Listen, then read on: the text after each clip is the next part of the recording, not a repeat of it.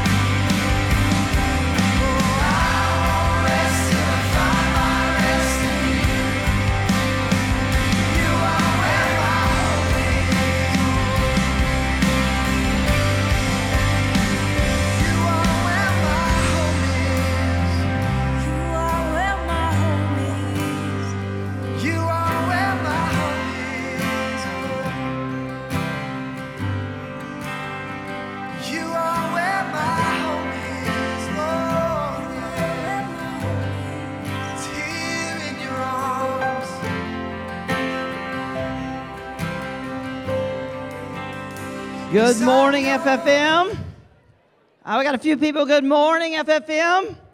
Hey, I know it's a holiday weekend, and a lot of people are out um, trailer parking, I mean, camping, um, and having a good time.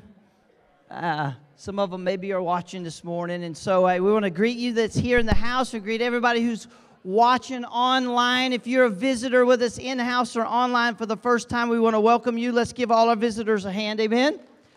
Very, very good. Harrison, did you fill out a visitor card? Yeah, it's good to see you, brother. Harrison's back home. Let's give him a hand, right? Like, good to see you, man. Sticking around for a couple of days or a couple of months? All right, that'll be great. That'll be good.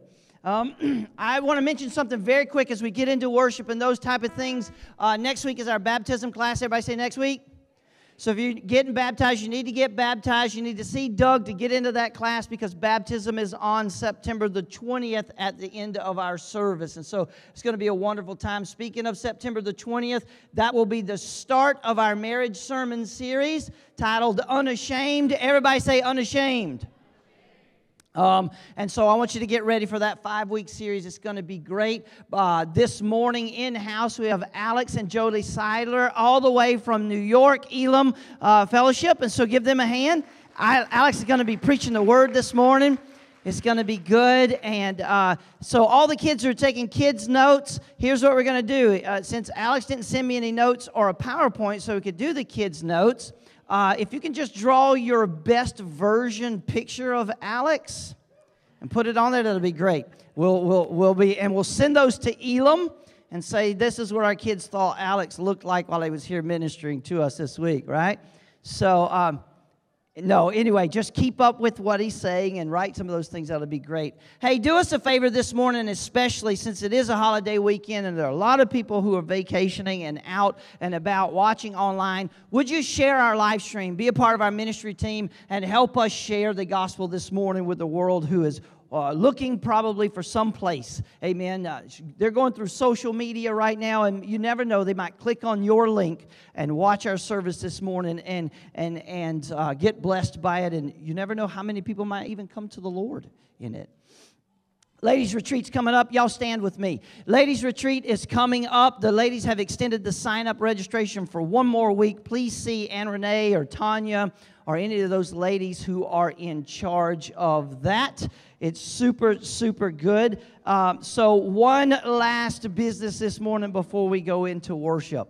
Uh, Want to remind you and thank you from your ministry team that um, the offerings are outside as you come in if you're giving in house. If you're using the envelope system, you're writing a check, you're doing the things that you used to do, um, and, and those things. Because of passing stuff around and non-touching we're leaving those out there in those two stations for you to put your your gift and your tithes out there if you're doing it. But if you're doing it online you can go right to our app pull it up and you can give online. Uh, i've noticed that a lot of people have been switching to online and uh, that's great. So we got both those options what i do want to say to you is again uh, here at Firm Foundation Ministries, we realize that a lot of churches are still not having services for whatever reason that those leaders have decided. And we want to pray for all our churches in our local community. And I, I want you to share with me the joy that I have that in our community there are some great ministries. Can you say amen? Come on, there are some great ministries. And God has blessed us in such a way with great churches in our area great uh, leadership teams who are helping us all walk with Jesus and building relationships. This morning, if your church isn't meeting, we want you to pray for your church and support your church.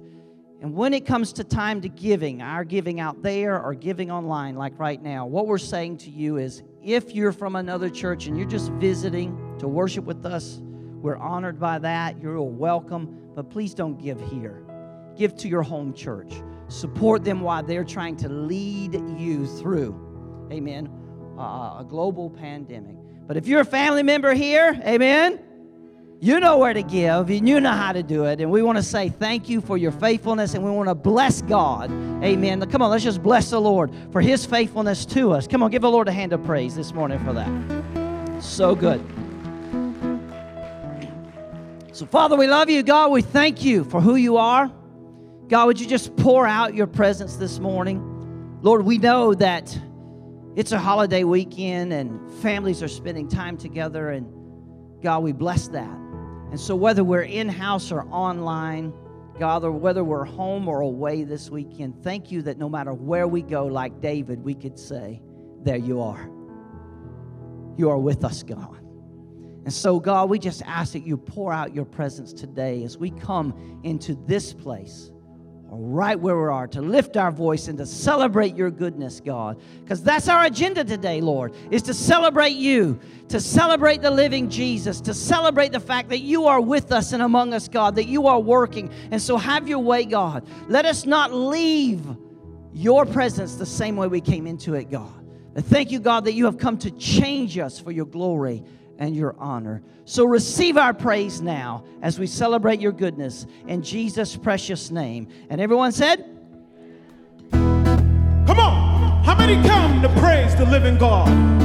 I will bless the Lord at all times, and his praises will continually be in my mouth. Come on, because we serve a good God. Amen.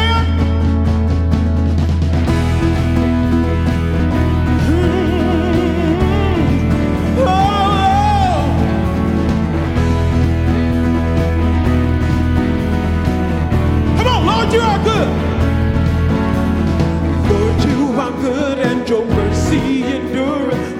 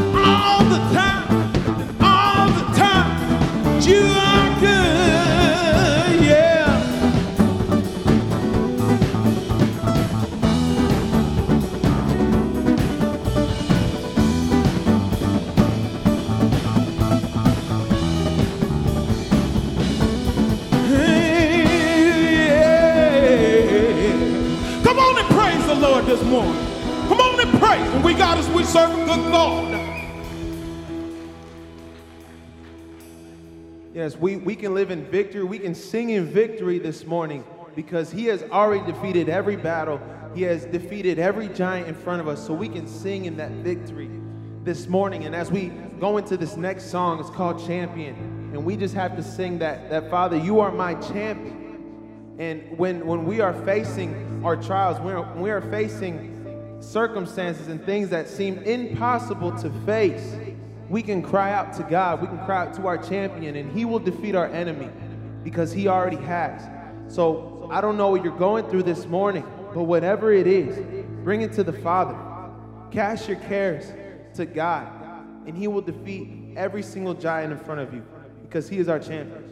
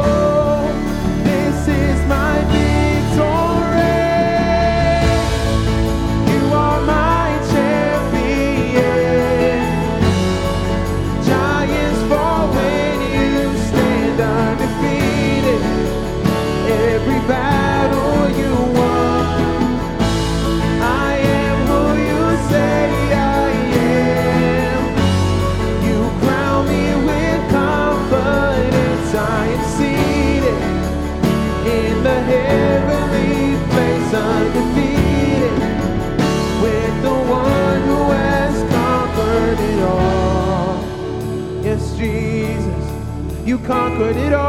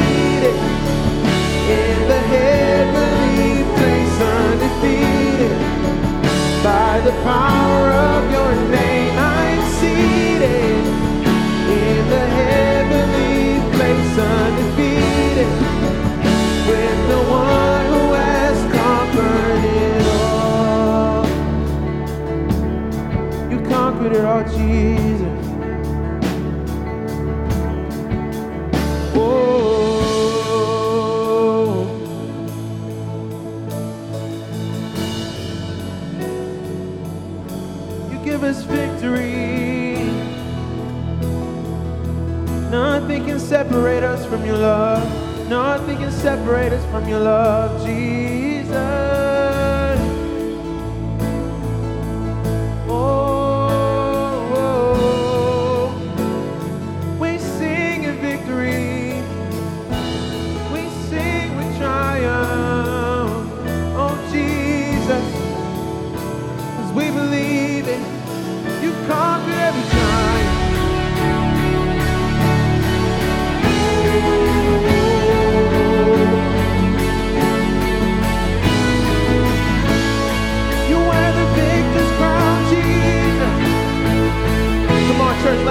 Lift my voice and shout. Come on.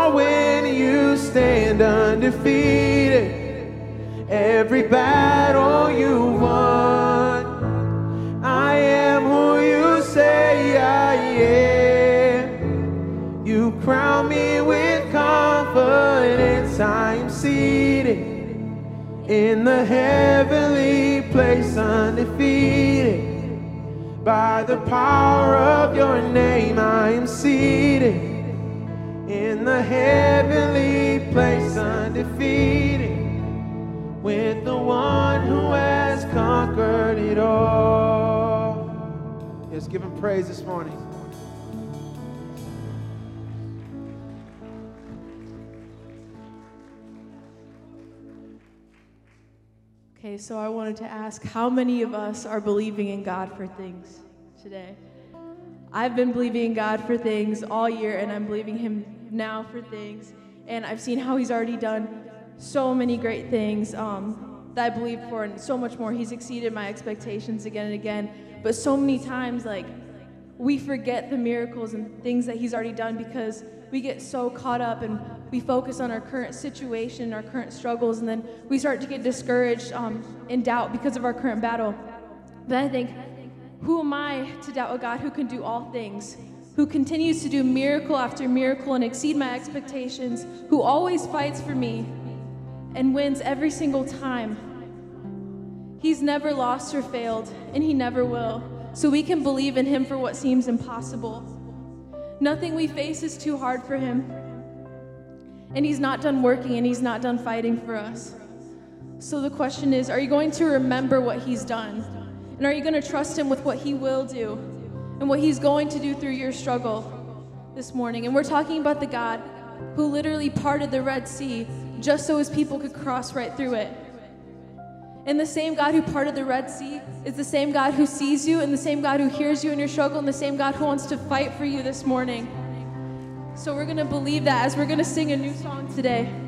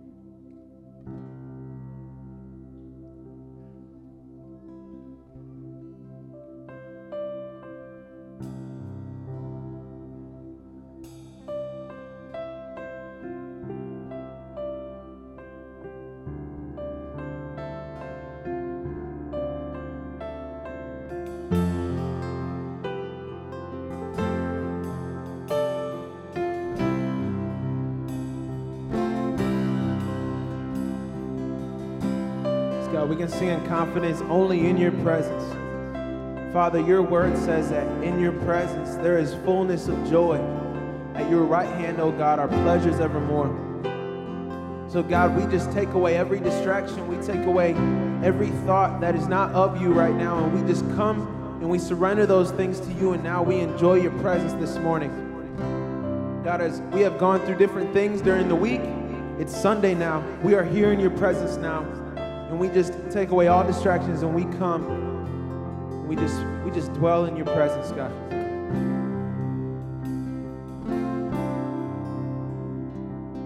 Found in your hands fullness of joy, every fear suddenly wiped away.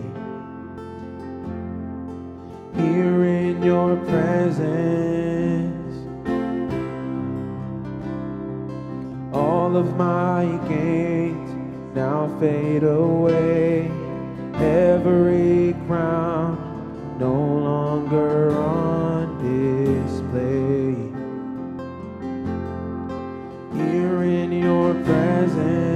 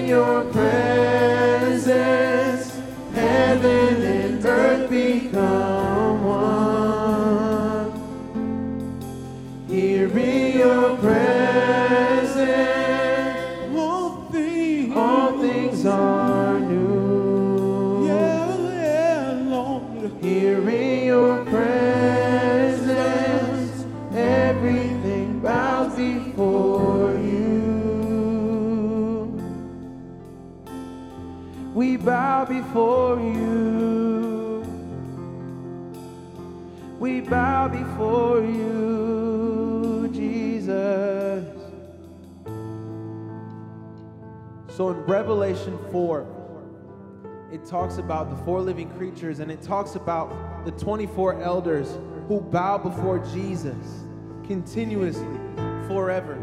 Now, here's what's interesting to me.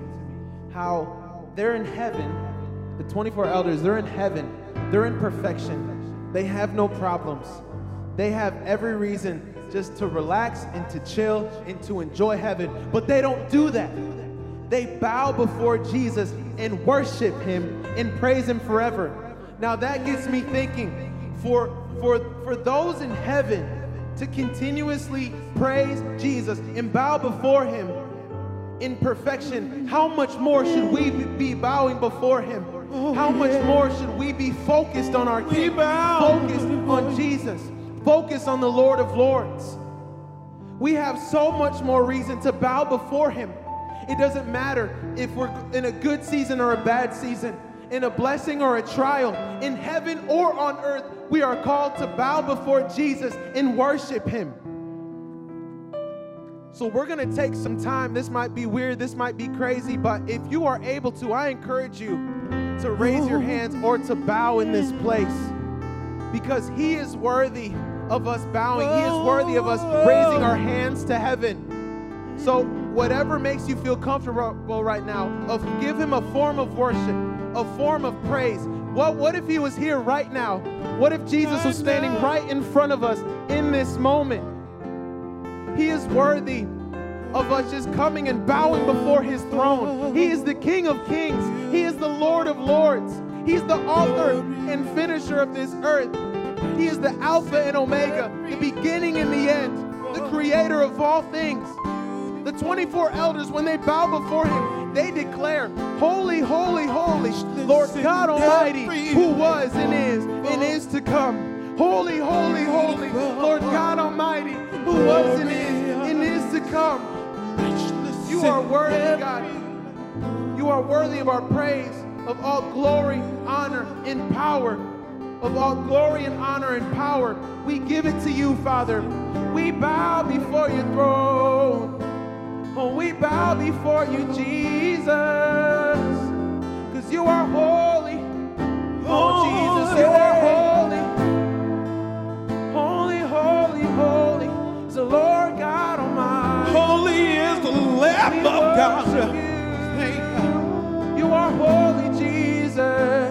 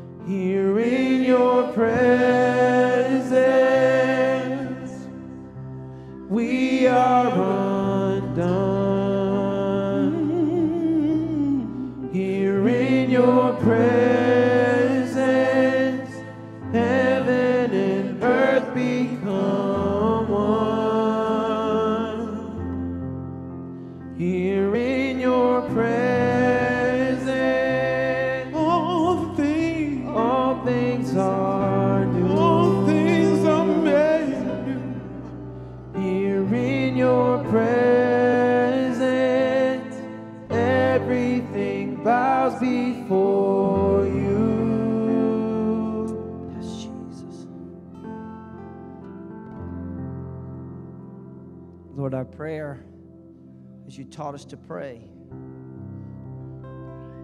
He said, It would be done on earth as it is in heaven. God, that prayer cannot become a reality without your presence. And so, God, thank you that, Lord, you have made that a possibility simply because your presence is with us. And God, I thank you this morning that even though, God, our prayer is that it be done on earth as it is in heaven, you are here now.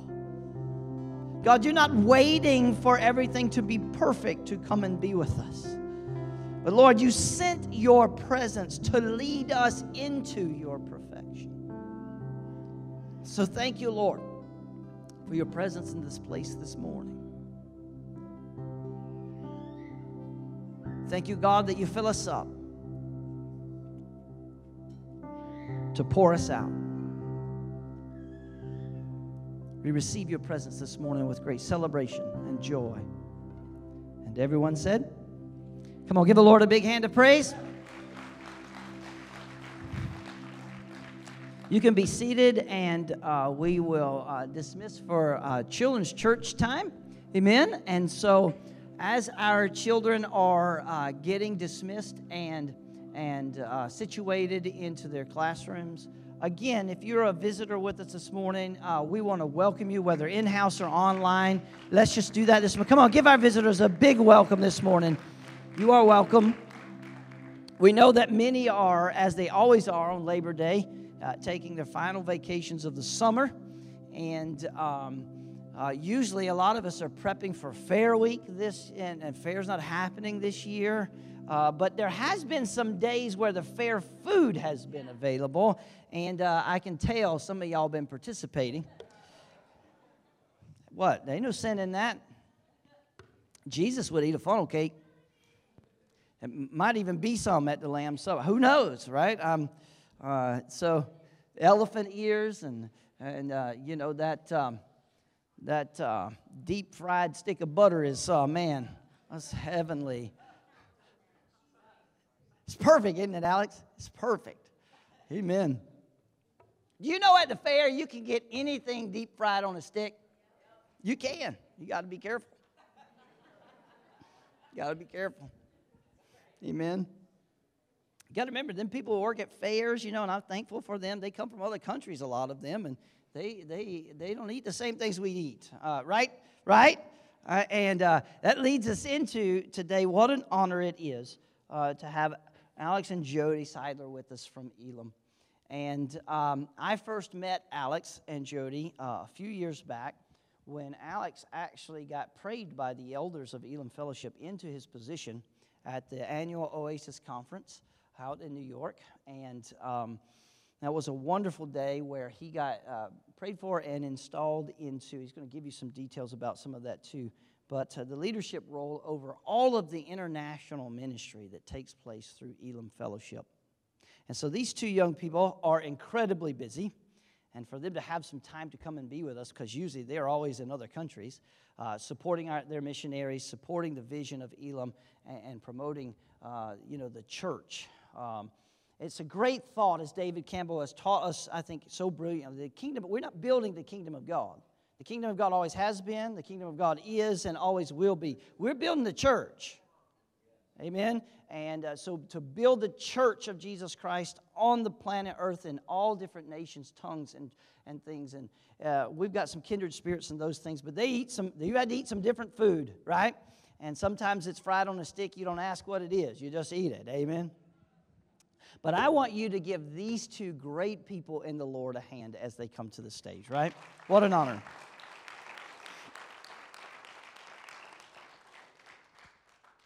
Thank you, Pastor Don. We do have a slideshow of the craziest things that we've eaten, but we didn't bring it with us. We didn't bring it with us. It would get a little too intense. But uh, my name's Alex. This is my wife, Jodi, and we do have the honor to serve at Elim Fellowship in their missions department.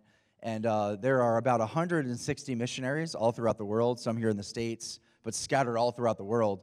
And, uh, but Elim's history in missions goes back all the way to 1927. Who remembers 1927? Anybody? Okay, Pastor Don, I see that hand. Good, thank you. Okay, honesty is key in church. This is good. But uh, Our first missionary launched out in 1927, and her name was Bertha Dermermuth. Everybody say Bertha.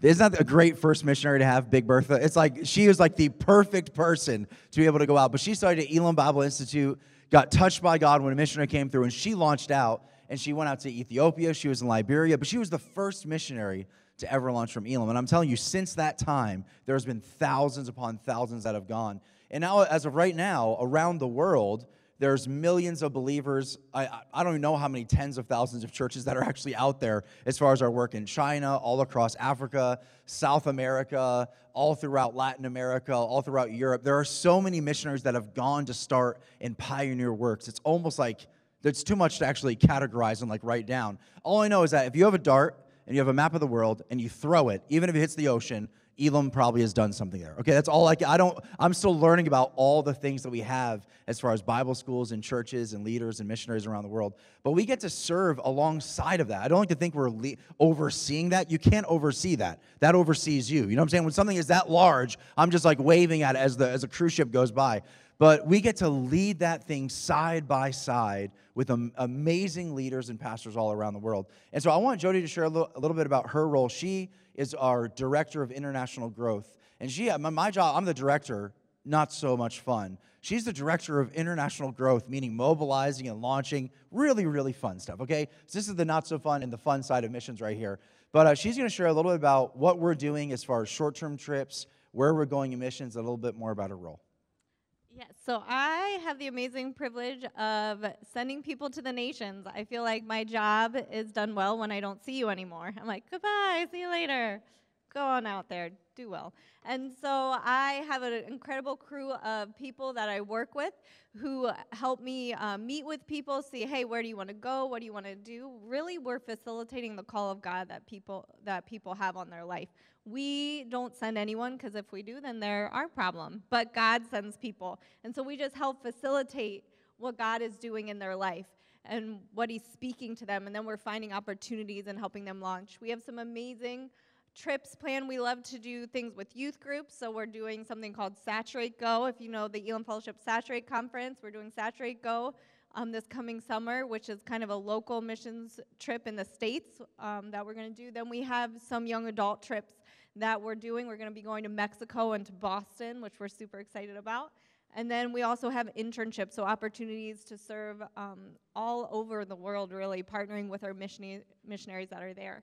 And so I just have the amazing privilege of walking with people in their calling. It's one of my most favorite things to do, grabbing a cup of coffee with someone and saying, "Hey, what is God speaking to you? What are you what's on your heart? What do you want to do? Where do you want to go?" And then I get to help them in that calling, and it's fabulous because I'm not making their calling for them. I'm just facilitating what God is doing in their life. And it is such a joy. And I love my team that I have with me. I love my boss. Come on. I love my boss. He's so handsome. But yes, so thank you. Awesome. Give it up for Jodi. Woo! Babe, did you say Boston? Are we going to Boston? Really?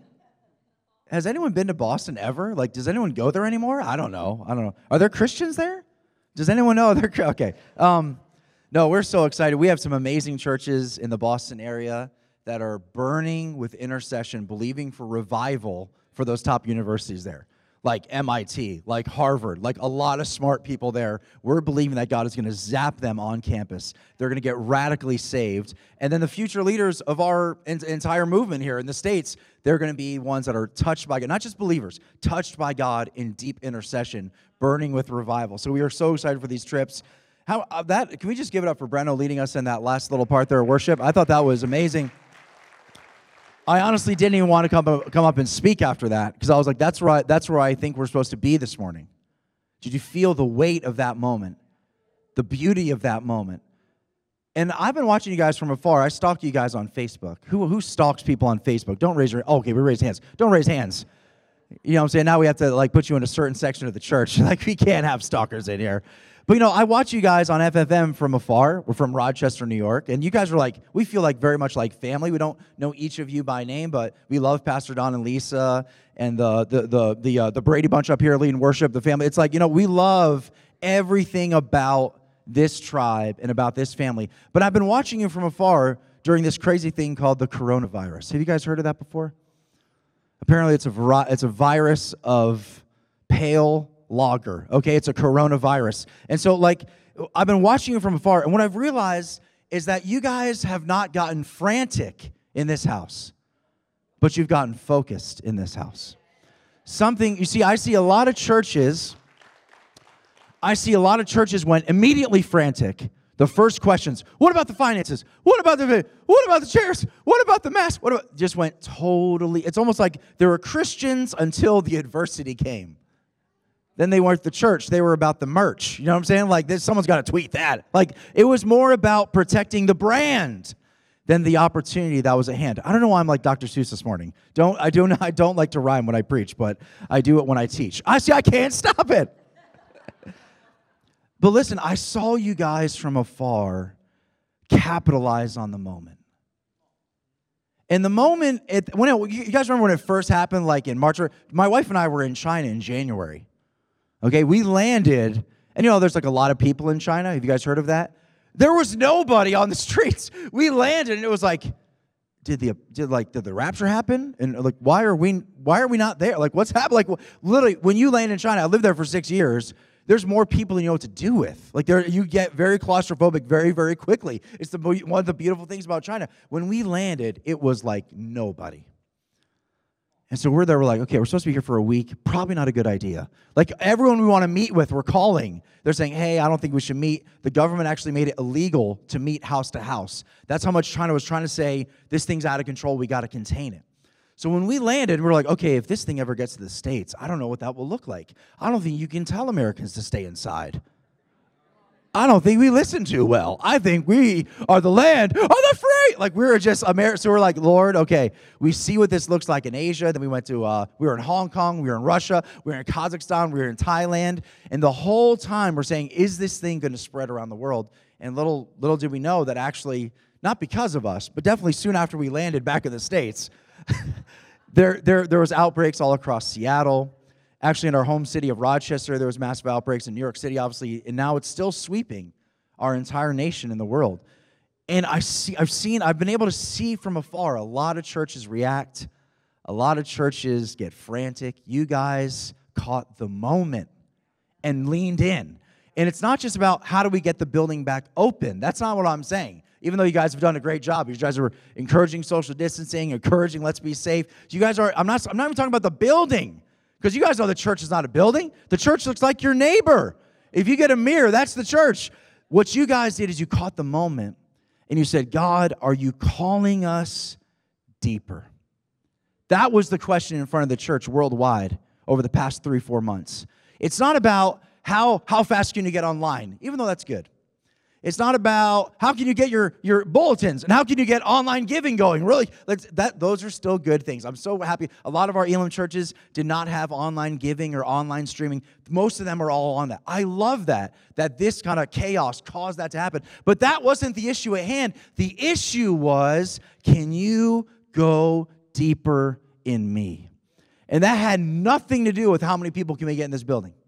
That had everything to do with can each and every heart focus on Jesus Christ, the person of Christ, lay down their life, lay down. I mean, COVID kind of did that for us. Laid off us on jobs, laid off our schedules. I worked from home for three months in my little stinky office space in our guest bedroom at home. Jodi wouldn't even go in there after two weeks. She was like, I need, I need a mask not for outside, I need a mask for in your workspace. It's crazy in there. But I'm telling you what, we could have missed that moment but you guys didn't. You, you ever wonder, like, I mean, you guys did. I mean, Brenna and Pastor Don, you have to help me out. You guys prayed online for how many weeks in a row? 66 days straight. And if you're into numerology, we'll just round it up to 77, okay? Like 66 days straight. I heard a rumor on the 67th day uh, Breno texted Don at 2 a.m. was like, hey man, let's not do it tomorrow. I'm not feeling so. I don't know the whole story of what happened on day 67, but there were some there were some signals crossed. But you guys prayed as a church. Now listen, when you, who watched that on Facebook Live? When you look through the screen, it was it was good old PD and good old BA right there. It was it was the it was it was it was these two right here, and I know the others got involved towards the end. But I'm telling you, they represented you in that moment. They represented this tribe and this heart. Now, why would Jesus, in a moment of crisis, have his church, the first thing that he calls you to do is to go deeper in prayer? Why would that be Jesus' strategy? I was just talking to, uh, I mean, I forget who it was. It might have been, I think it was you, Pastor Don, about Braveheart. Or someone was talking to somebody about Braveheart recently. Braveheart. Like, if I'm if I'm leading the global church in this moment, which I'm not, Jesus Christ is, I'm thankful for that. In this moment of chaos, I'm having like a brave heart. Like I'm painting my face. I'm getting the crowd all amped up. Like imagine halftime of the NBA finals. I'm in the locker room and I'm getting them all amped up and I'm getting ready. Get ready to charge. Like I'm getting everyone to stand up and get ready and to hit their chest and to be like to, actually start going crazy. I mean, I remember watching one time on a on a uh, on a Facebook Live. And Breno's up here ripping it down, and he said, "Devil, you going down today?" Like Breno was all in. Like there's something, there's something of, a, of, of an aggressive, advancing. That would be me in this moment. I'd be trying to get everybody amped up. I'd be like the uh, like the, the WWF or the, the boxing, let's get ready to rumble. Like I would be that in this moment, trying to get everyone charged up to go out and reach the lost. But that wasn't the play that just happened over the past four months. Jesus was drawing us as a church to himself, where we're saying, but, but uh, I'm, I'm stood up. I have my, I have my, have my armor. I got my shield. I got my sword. I got my helmet. I got my knee pads. Jesus, I'm ready to go get him. And Jesus says, no, no, no, no, no. Come closer. Come. That's why I appreciate that moment at the end, because what Breno led us in is the is literally the picture in my mind of what the past four months have looked like. We're going, Jesus, there's such a hurting, dying, lost, confused world out there. Send me out there and let me go get him. And Jesus says, oh, No, I will, I will, I will. Chill, chill, chill, chill. I will. But first, come to me. Lean in. Listen, you've gotten out of, you've gotten out of sync with what you're, you're hearing the voices of the TV and not my voice. You, you've watched more videos on Facebook about the coronavirus the amount of chapters in the Bible that you've read about this thing. Like, I, I need you, my bride, my bridegroom, to come here and hear my heart and catch what I'm thinking, catch my. That's what you did in this church. I watched FFM from all the way in Rochester. I've watched you lean into this moment and hear him say, okay, no, no, you're going to be sent out. You are sent ones. You are called for this moment to bring revival to this area and many surrounding areas and many nations. That's what God has on you as a church family. But first, during this season, can you come a little bit closer? You see, where I would say first go and act and reach, that's not what Jesus says. Jesus says first pray. And I sense the same urgency. If you open up your Bibles in Luke 10, this has been, this has been a, a passage of scripture that has been arresting me for two years now. At Elim Fellowship, what we launched two years ago was something called the 10 2 prayer movement. It was something on our hearts saying, God, we want to see a new generation of missionaries launched to the field. We want to see a new generation of people launched to the nations. But Jesus put us in our spot. He said, Listen, you're about to do all these actions and all these initiatives and all these exciting things and all these new websites and all these new social media things. Listen, that's all activity. Before you go and do activity, first, I want you to pray. See, where I was ready to stand up and charge, Jesus said, no, no, no, that, that, that's part two of this equation. The first part of the equation is to first fall to your knees. And in Luke 10 2, what we see is Jesus with his team of disciples getting ready to send them out on their first short term mission trip. Who here has been on a mission trip before? Put your hand up. It can be locally, internationally. Those are some crazy times, right? Like you're full of faith and full of fear all at the same time. You like are so excited and wearing a diaper because you're so scared all in the same moment. It's like this, this tension. So that's where the disciples are. They're like, they've been watching Jesus do miracles, they've been watching him move forward in power, and now Jesus is saying, hey guys, check this out. I'm not going to be the one leading this charge. You guys are leading this charge. And then he instructs him in Luke 10 2. Check this out. The harvest truly is great. Somebody say great. Check this out. But the laborers are few. Those two words, great and few, don't really translate well in our English Bibles. Because that word great doesn't mean like great. Like that word great doesn't mean like, how was the ice cream last night? Great. How was the uh, the uh, passion fruit mousse that Pastor Eddie made last night? It was great. Like, hey, how are the Giants going to play this year? They're going to play great. How do you like your shoes? They're great. We use the word great kind of just in a, in a, in a very diverse way. That word great, though, better translated, means overwhelming. How many of you have been to the beach lately? And how many of you have counted the grains of sand on the beach? That's overwhelming. How many of you have been to the ocean, you're looking out, and you can't even see any land, you can't see the other side. It's like it's like the, the horizon is overwhelming. That's what that word means. So when Jesus is saying the harvest is great, that doesn't mean we can do it. That puts the disciples in like they're so ready to go get him. And Jesus says, Listen, you, you guys are going into the harvest. Here's what you, I need to give you a little bit of insider information about the harvest. The harvest is completely overwhelming. The disciples are like, oh, okay, I thought we were going to get them. No, they're going to get us apparently. And then check it out. And then the workers are few. Now, that word few also, it's very, very diverse in our language. Like, man, Alex, how many times do you tell your wife that you love her? A few times a day. How many dates do you go on a month? We go on a few dates a month. How many thousands of dollars do you have in the bank? A few thousands, more like a few hundreds. It's like it's such a it's such a that word few does not translate well into our culture. That word few means puny.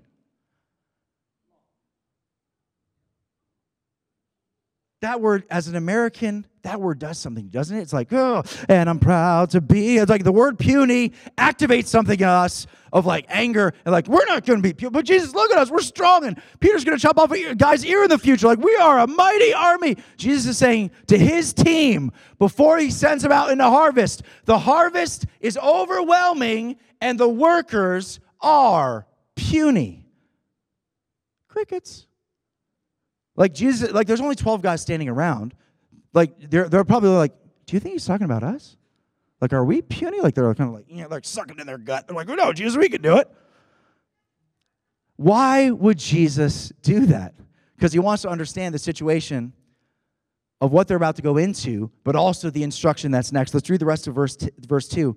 Therefore, say it out loud pray the Lord of the harvest to send out laborers into his harvest field.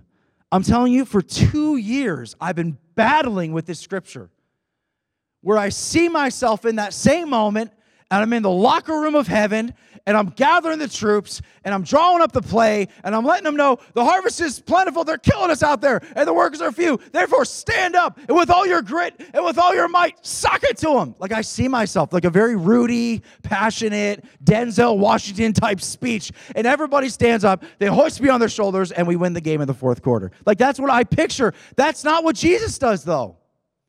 That's my fallible, American, twisted, self serving Christian leadership mindset trying to interpret how would I motivate the troops for the job. You know how, how Jesus did it? Jesus said, Listen, before you stand up and go, first you fall to your knees and pray. And I'm t- I've lost a lot of sleep over this in a good way. Why would Jesus do that? And friends at FFM, I, I simply believe it's because of this. I think Jesus knew ultimately that if he can create a people of prayer, if he can get his disciples where the first thing they do when things hit the fan and everything's out of control and chaos is all around us, if the first thing we do is hit our knees, he knows that a people of prayer will always become a people of dependence. You see, because something in me rises up when it's go time. But you know what that feeling is? That's flesh. Somebody say flesh. Boo. You can do that. We were in church. Flesh. Boo. You got okay, awesome. I think some of you are on vacation right now. What is happening? Okay. Spirit. Yay. Hey, okay, good. Jesus knows that if he simply makes the Great Commission and reaching the harvest and reaching Centreville and reaching the nations, if he makes it an emotional response to an opportunity, you'll last two days. There's a good friend of mine who started a ministry and organization that digs wells in Africa. And he told me about the first time he ever went over there. And he went over there, he knew he was going to take over this organization, he knew he was going to lead it in the future.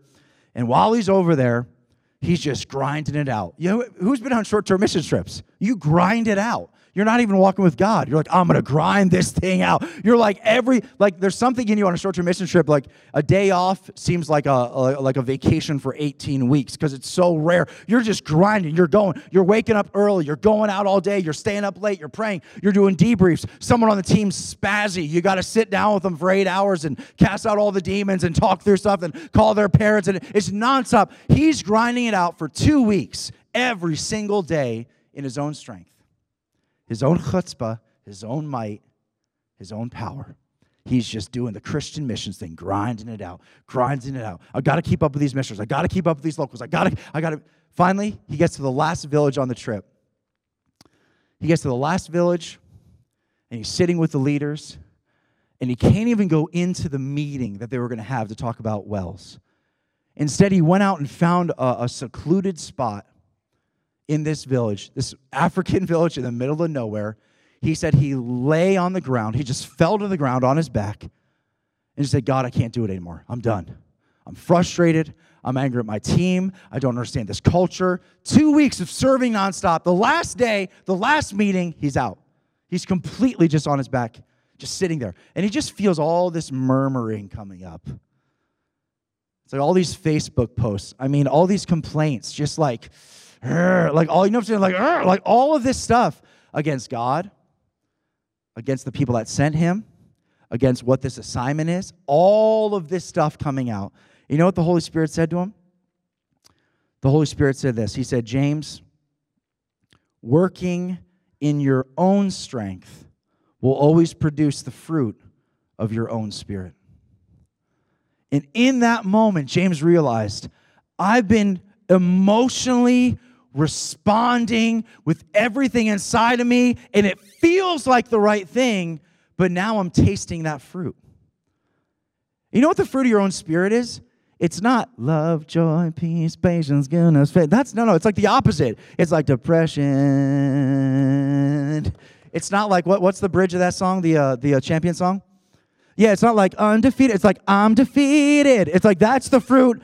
You're you're eating the fruit every day of anger, frustration, rage, self pity, loathing. I, I you beat up like you you like the little thing like like you're you're you're just like you're taking out people in the church with your little like pinchy thing. Like you are so full of something. Listen, that's not fruit of Jesus.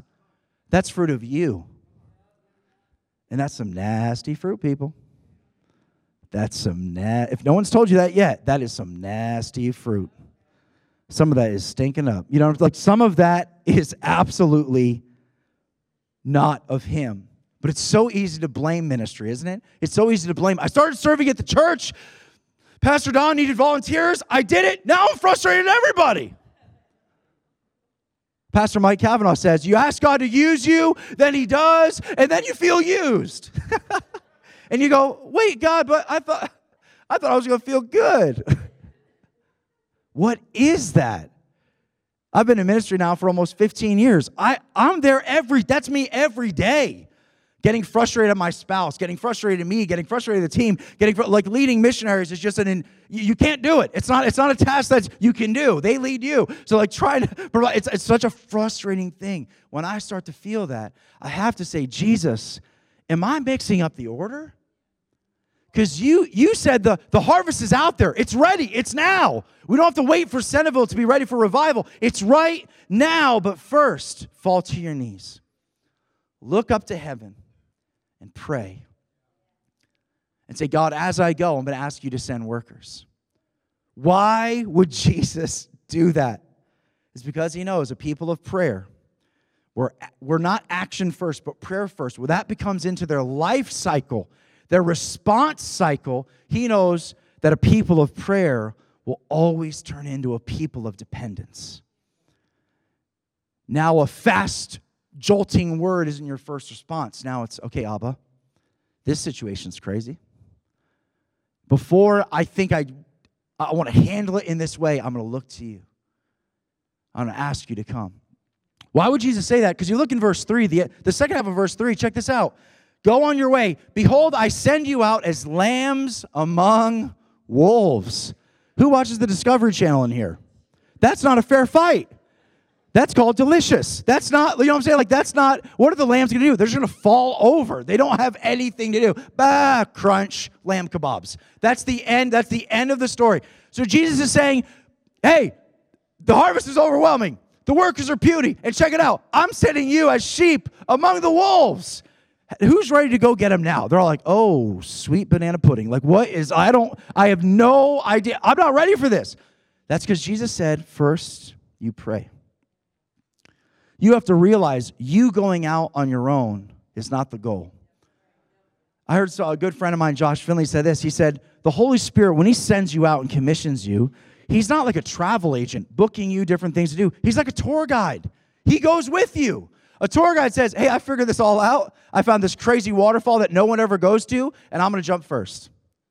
That's what it's like living in tune with the Holy Spirit. When you fall to your knees, you're putting yourself in the hands of that person who loves the world more than you ever will, who loves the person that you hate the most more than you ever will, and will walk with you through every single assignment in front of you. Friends, that's why it's called the Great Commission. It's not the Great Mission, the Great Commission. We're running with Christ. The Holy Spirit is with us every single way that we go. He's with us every step of the way. You see, I think Jesus also understands that when you become a person of prayer, then you become a person of dependence. When you become dependent on Him, it drains you of you. That's one iPhone battery we need on low. That's you. when you wait on Jesus and become dependent on Him, you're not raising your hand with the answer, you're surrendering to the answer.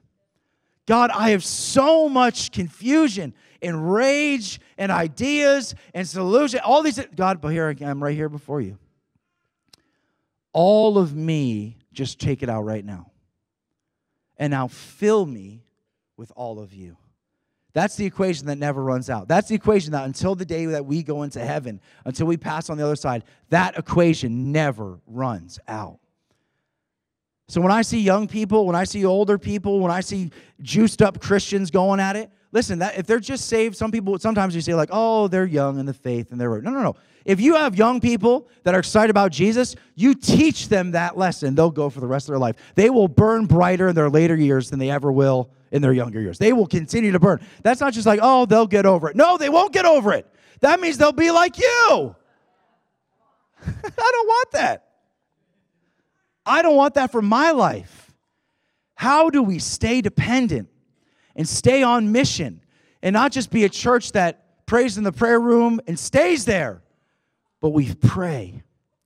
We drain us of us. The best news is you don't have to live with yourself.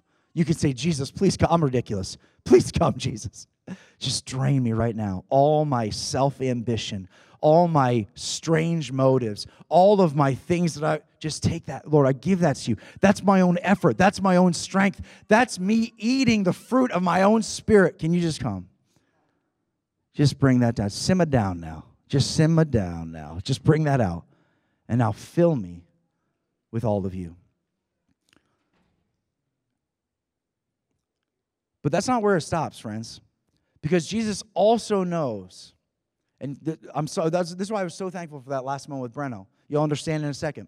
It's because Jesus knows that a people of prayer, if he can get his team reacting and thinking and diving into prayer in a fresh way, a people of prayer become a people of dependence, but it doesn't stop there. Because Jesus also knows that a people of dependence always become a people of his presence. And friends, that's the game changer that every religion Every religion has a book like this. Every religion has a leader they follow. But every religion, that leader they follow, is dead, except for us. The one true living God lets us know that He's here from His presence. He protects us with His presence. He guides us with His presence. He comforts us with His presence. But check this out He empowers us with His presence. All of us know the first 14 words of the Great Commission. Go, therefore, and make disciples. Listen, the last 14 words of the Great Commission are just as important as the first 14. Because the last 14 words say this And lo, even to the end of the age, there I will be with you also. So Jesus gives us this crazy thing of go and preach the gospel, go into all the world, go and make disciples. He's not talking to pastors, he's talking to believers. That's for you. Go and make disciples. Get out there. But check this out I'm going to be with you every step of the way. Jesus knows he's sending us out as a snack for the enemy. Tell your neighbor, you're looking like a snack. For some of you, that okay, that, okay, yeah, that's a double-edged sword right there, but it's okay. Like you're, we're sending out, and the enemy is licking their chops, saying, Ooh, lamb kebabs for lunch again. Thank you, Lord. So he knows he's sending us into territories, into principalities, into areas where it's dark and it's desolate and it's, it's extremely needy for the gospel. But then Jesus says, I'm going with you. Come on, FFM. That's the best news ever. The great I am is with you on the Great Commission. It's not just you running around looking at Jesus like, high five. He's right there with you, slugging it out every day. His presence empowers us. Excited believers bring energy, but empowered believers bring heaven. I'm tired of energetic Christians. I'm tired of saucy Christians that have some sauce, they have some zest, flash in the pan. It actually does more harm for the church than good.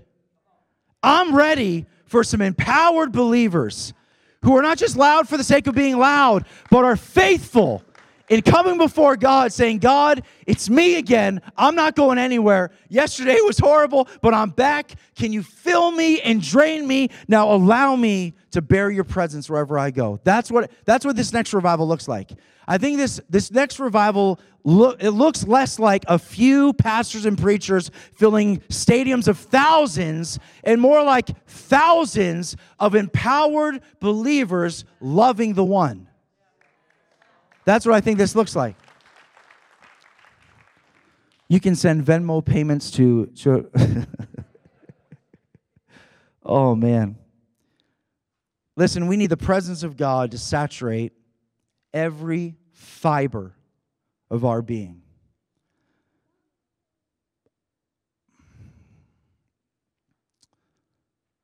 It is so easy, without even knowing it, to trigger people into hate, to trigger people into argument. People that I know and love coming at me for all sorts of reasons in real life. I have no idea. Like, what did I do? What did, is it because I, I is it because I didn't say something about this issue we're facing, or is it because I did say something about this issue? I'm sick. I'm not tip, I'm not walking on eggshells. I'm saying, Jesus, saturate me. Jesus, if I say something about this, I'll get derailed. If I don't say something about this, I'll get derailed. How about this? How about I stop laying down and obeying man? How about I start looking up and obeying Christ and saying, Can your presence lead me? Every Facebook, every email, every phone call, every text message, every conversation at Yoder's buying my third donut of the day. Can you saturate me? Glory. Listen, I had an apple fritter yesterday. I'm telling you, I thought I saw Paul waving to me in heaven. He was like, See you soon. I was like, What is this? Are you, are you with me this morning? I can stop if you want. We'll just take an offering again.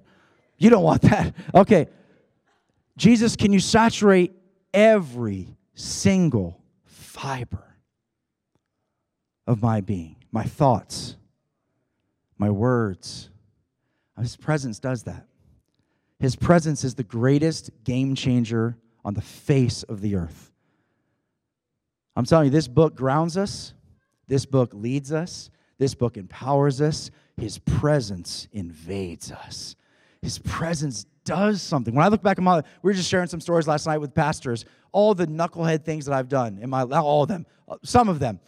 I've done some stupid things in my life, even while I was at Bible school, just complete knucklehead. I'm telling you, when I was in his presence, it became an anchor. Everything, even though I was making decisions, even though I was doing whatever it was, when I had those pr- encounters with his presence, it anchored me into my destiny. And I'm saying, FFM, what if, what if that was true of this entire house?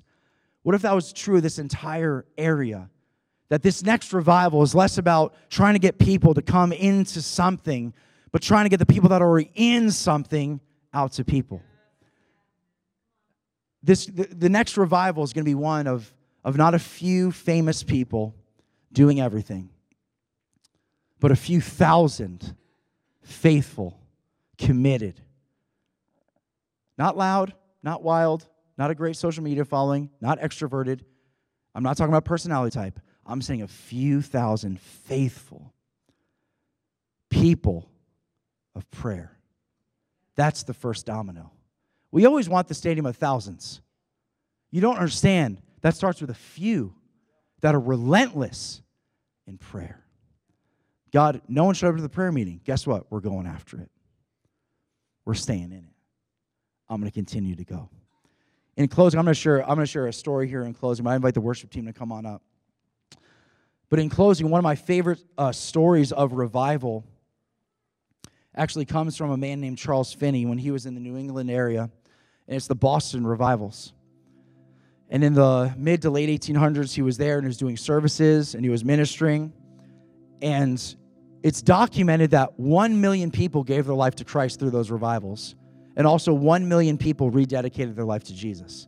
Now imagine, this is like the, I don't know if there's like, there's probably 5 million people in the world. I don't know. Like it's not a lot of people. So when there's documented 1 million people giving their lives to the Lord, I think on a scale, that's got to be like 10 plus million in today like in today's world if you look at how many people actually lived in the united states or in that area it was a tremendous revival but the thing that everyone remembers and what everyone talks about is that the presence of god was so strong in new england during those revivals that before finney would even come up and preach people would just be laid out around town not the church the presence of god came and saturated the entire area and then all of a sudden, stories started popping up about ships coming into harbor. And ships would come into harbor and they'd, they'd dock, and families would be waiting for their loved ones from wherever they were coming from. And no one would get off the ships, no one would get off the boat. So the first reactions are probably like, "Oh my gosh, like what happened? Did the scurvy come? Like what? Like is there something wrong? Like are there pirates on there? Did they not make it?"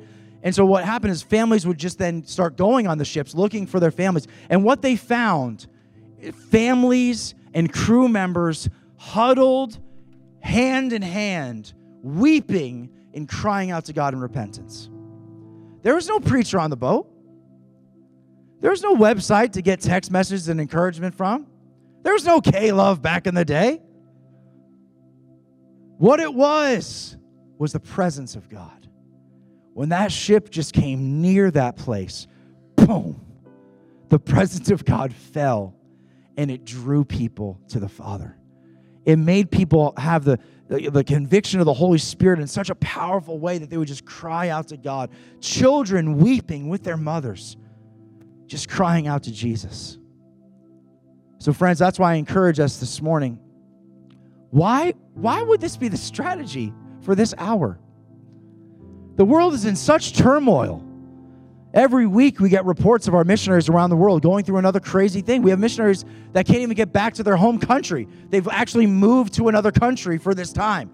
All their stuff is at home. All their things are there. They're serving God faith. Why would why would God allow this moment of chaos? What would he be trying to do in this moment?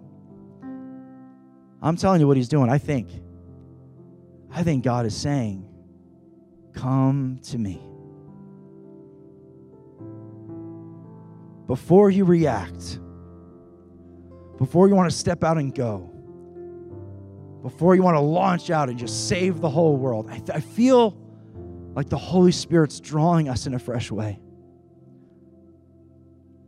He's saying, My children, can you become a people of prayer? Can you draw to me? I know things are crazy. I know you're hurting. I know it's confusing. I know that every pastor and every leader has a different stance on everything. But can you come to me? You see, I, I could have called anybody to Centreville. I could have called anybody to FFM, but my children, I've called you for this hour, for this moment. So, revival's this domino down here. That's what we're believing for. That's what we're in. This next wave, where does it start? You guys are doing it. You guys are going for it. It's becoming a people of prayer. And so I want us to stand up in closing here. And I just want to give, I'm going to, I'm going to give two simple, I'm going to I'm, I'm going to pass it to Pastor Don for some altar ministry, but I'm going to give two simple responses right now that we're going to go into a time of worship. But as I was talking about a people of dependence, and I was talking about working in your own strength, your own grit, your own muscle, your own drive, I feel I feel like God was speaking to some people in this room. And you had that thing on you that was just like, yeah, that's me, man. Like I don't know who sent you that email. I don't know if you saw my Facebook post recently. I don't know, like, uh, but I think the Holy Spirit wants to drain you of you this morning in an awesome way. I think some of you, when I shared that story about eating the fruit of your own spirit, I think some of you were kind of like, yeah, I ate some of that this morning, actually. Put that on my oatmeal. That was a bad move. That's bad fruit. I think I think the Holy Spirit was was touching some of us this morning. I'm with you. I'm, I'm I was I was preaching to myself today. That's me right now in this moment. I, I'm living in that space where I'm just like, man, but it feels so right. It feels so fun. The flesh gives me a high like nothing else. it's just like, ugh. Jesus says, no, no, no, no, no. Just let that thing fade away. If that's you, I just want you to lift up your hands. Not not very high, just right here. Because that's I'm with you this morning. I'm the guy preaching this, okay? This is me. I'm with you. And the Holy Spirit in such an awesome, gentle way is going to come. He's going to drain us of ourselves. And he's going to fill us with his strength. So Jesus, we lift our hands up right now. Not as a sign of strength, as a sign of weakness. Because it says, Your strength will be made perfect in our weakness. And so, God, the ones of us that have our hands raised, we're just saying, Jesus, here, I've been getting so frustrated. I've been getting so confused. I've been getting so agitated. Lord, I've been feeling myself that the flesh continues to rise up. And I know that this will be a battle for the rest of our lives, is allowing the Spirit to have a takeover. We just come before you right now in this moment. And we ask you to come and to fill us up to overflowing with your strength, with your grace. Lord, we've been independent working in our own strength, but right now, we ask you would help us to become dependent on you, become dependent on your grace once again, dependent on your strength, dependent on your answers. Right now, we ask that you would drain us of ourselves. All the things that seem so right in our minds and hearts. All the things that we have the best arguments in our mind with people. It's not even real life. We just go in our minds about it. All those things just come right now. That doesn't lead to the kingdom growing.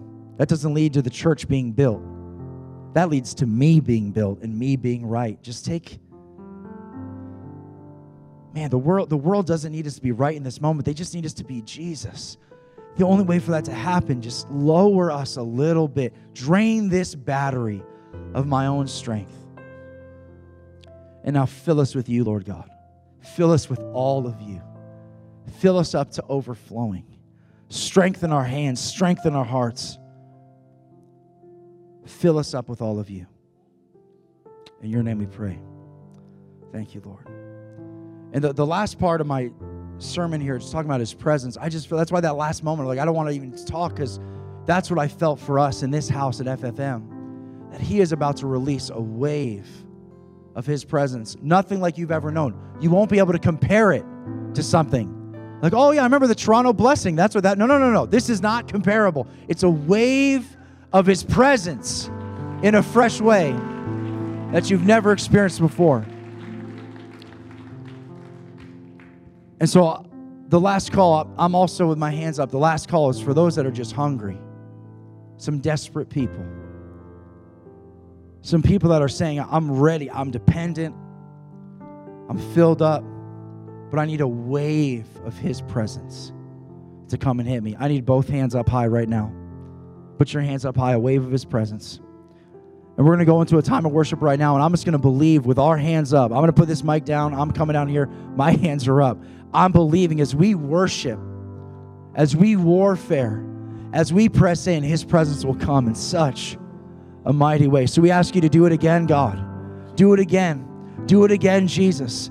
Lord, we don't want to be excited believers. We want to be empowered believers. We want to be filled up with all of you and then have the sending wind of the Spirit and your presence in front of us. So, God, come and invade this worship time. In your name, we pray. Amen. Lead us in.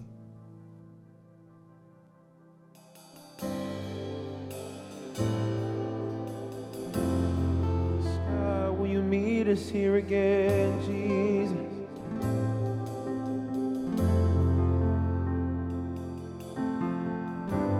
Can't go back to the beginning. Can't control what tomorrow will bring. But I know here in the middle is a place where you promised to be.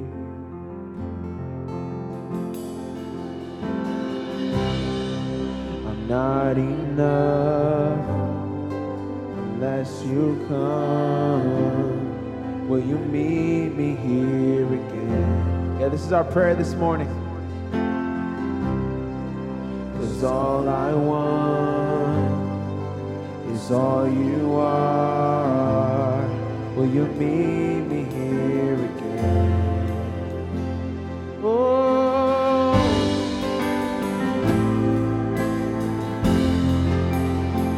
will you meet us here again, Jesus? Sing as I walk. As I walk now through the valley, let your love rise above every fear.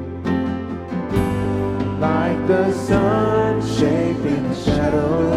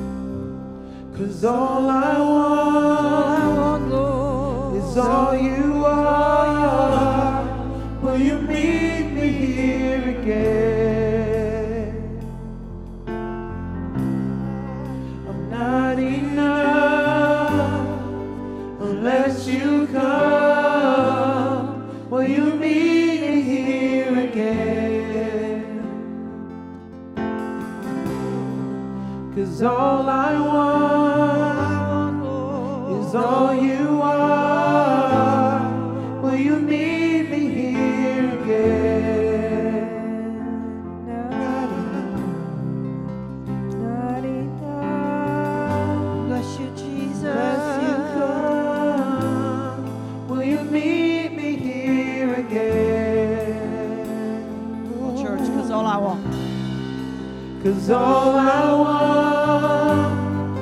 want is all you are. Will you meet me here again? Just gonna tell you, man. I'm gonna be honest. When when a preacher hears another good preacher preach, it just spurs on sermon after sermon after sermon, right? This morning is a credible thought process in my mind, in the sense that God birthed me out of revival. I was birthed in a tent revival. I got born again under old gospel tent because of a tent revival. And so there's a part inside of me, there's a part of my spirit that longs for revival, always. It never goes away. There's a part of me that wants every church service to look like the services that I came to the Lord in, full of the Spirit, where the Shekinah glory was in the house and people were on their face. And Jesus was calling people to, that's what the Lord did. He called me to Himself first. Hello, somebody. He didn't send me first. Come on. He called me to Himself first. And because of my excitement, I'm the one who flips the script. Come on, I want revival, so what do I need to do? I need to do what revival used to look like put up tents or fill stadiums. As soon as we can fill a stadium, then revival has come. But I love this word today, and it reaffirms in my spirit what God has already spoken to us that we are in revival because Jesus has flipped the script on us in the way to say, instead of the thousands, gathering together, it's the thousands loving the one. That's revival. Come on, church. That is so good. And that starts with us returning to Jesus, emptying ourselves of our own abilities, our own strengths, our own ideas, and just depending on the Lord. What if? What? Come on, church. The devil thought he ended God's plan by killing Jesus. Come on, church. What if the devil thought he was thwarting or ending any chance of revival by shutting down the church? Instead, now the church has returned to Jesus and learned to love the one. And revival has come because, like Brenda sung earlier, he can't fail. He can't fail. What if the devil trying to shut down the church, come on, somebody, through Corona, actually taught God's people what it meant to come back to Him so that He could teach us how to love the one? It's so good, church. This is a message right from the throne of God for us. It sets right in what God has been speaking to us. And I want to encourage you. It's easy to love the one who's just like you. Come on, it's easy to love the one who thinks like you do, who acts like you do. Come on, church, who talks like you do or looks like you do. But love is shown in its deepest capacity when you extend it to someone who ain't like you, who don't think like you. And this world's going to change, somebody's got to go first. And I think the church needs to go first. I think the people of God need to go first. This can't be about nothing else but loving people. Hello, somebody. Because we're not enough without Him. And we need His presence.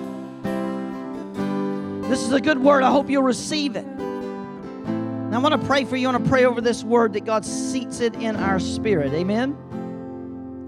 Come on, just raise your hands with me. Father, right now in this place, we have heard you, Lord.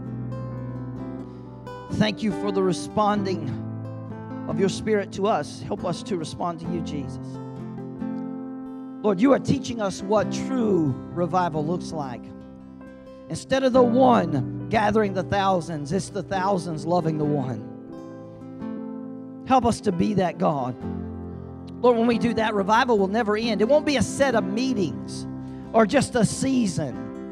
But God, it'll be a lifestyle that we live in as your people, not just an excited people, not just a stirred people, but an empowered people. Lord, we know we need your power to love those who aren't like us. Help us to do it, Jesus.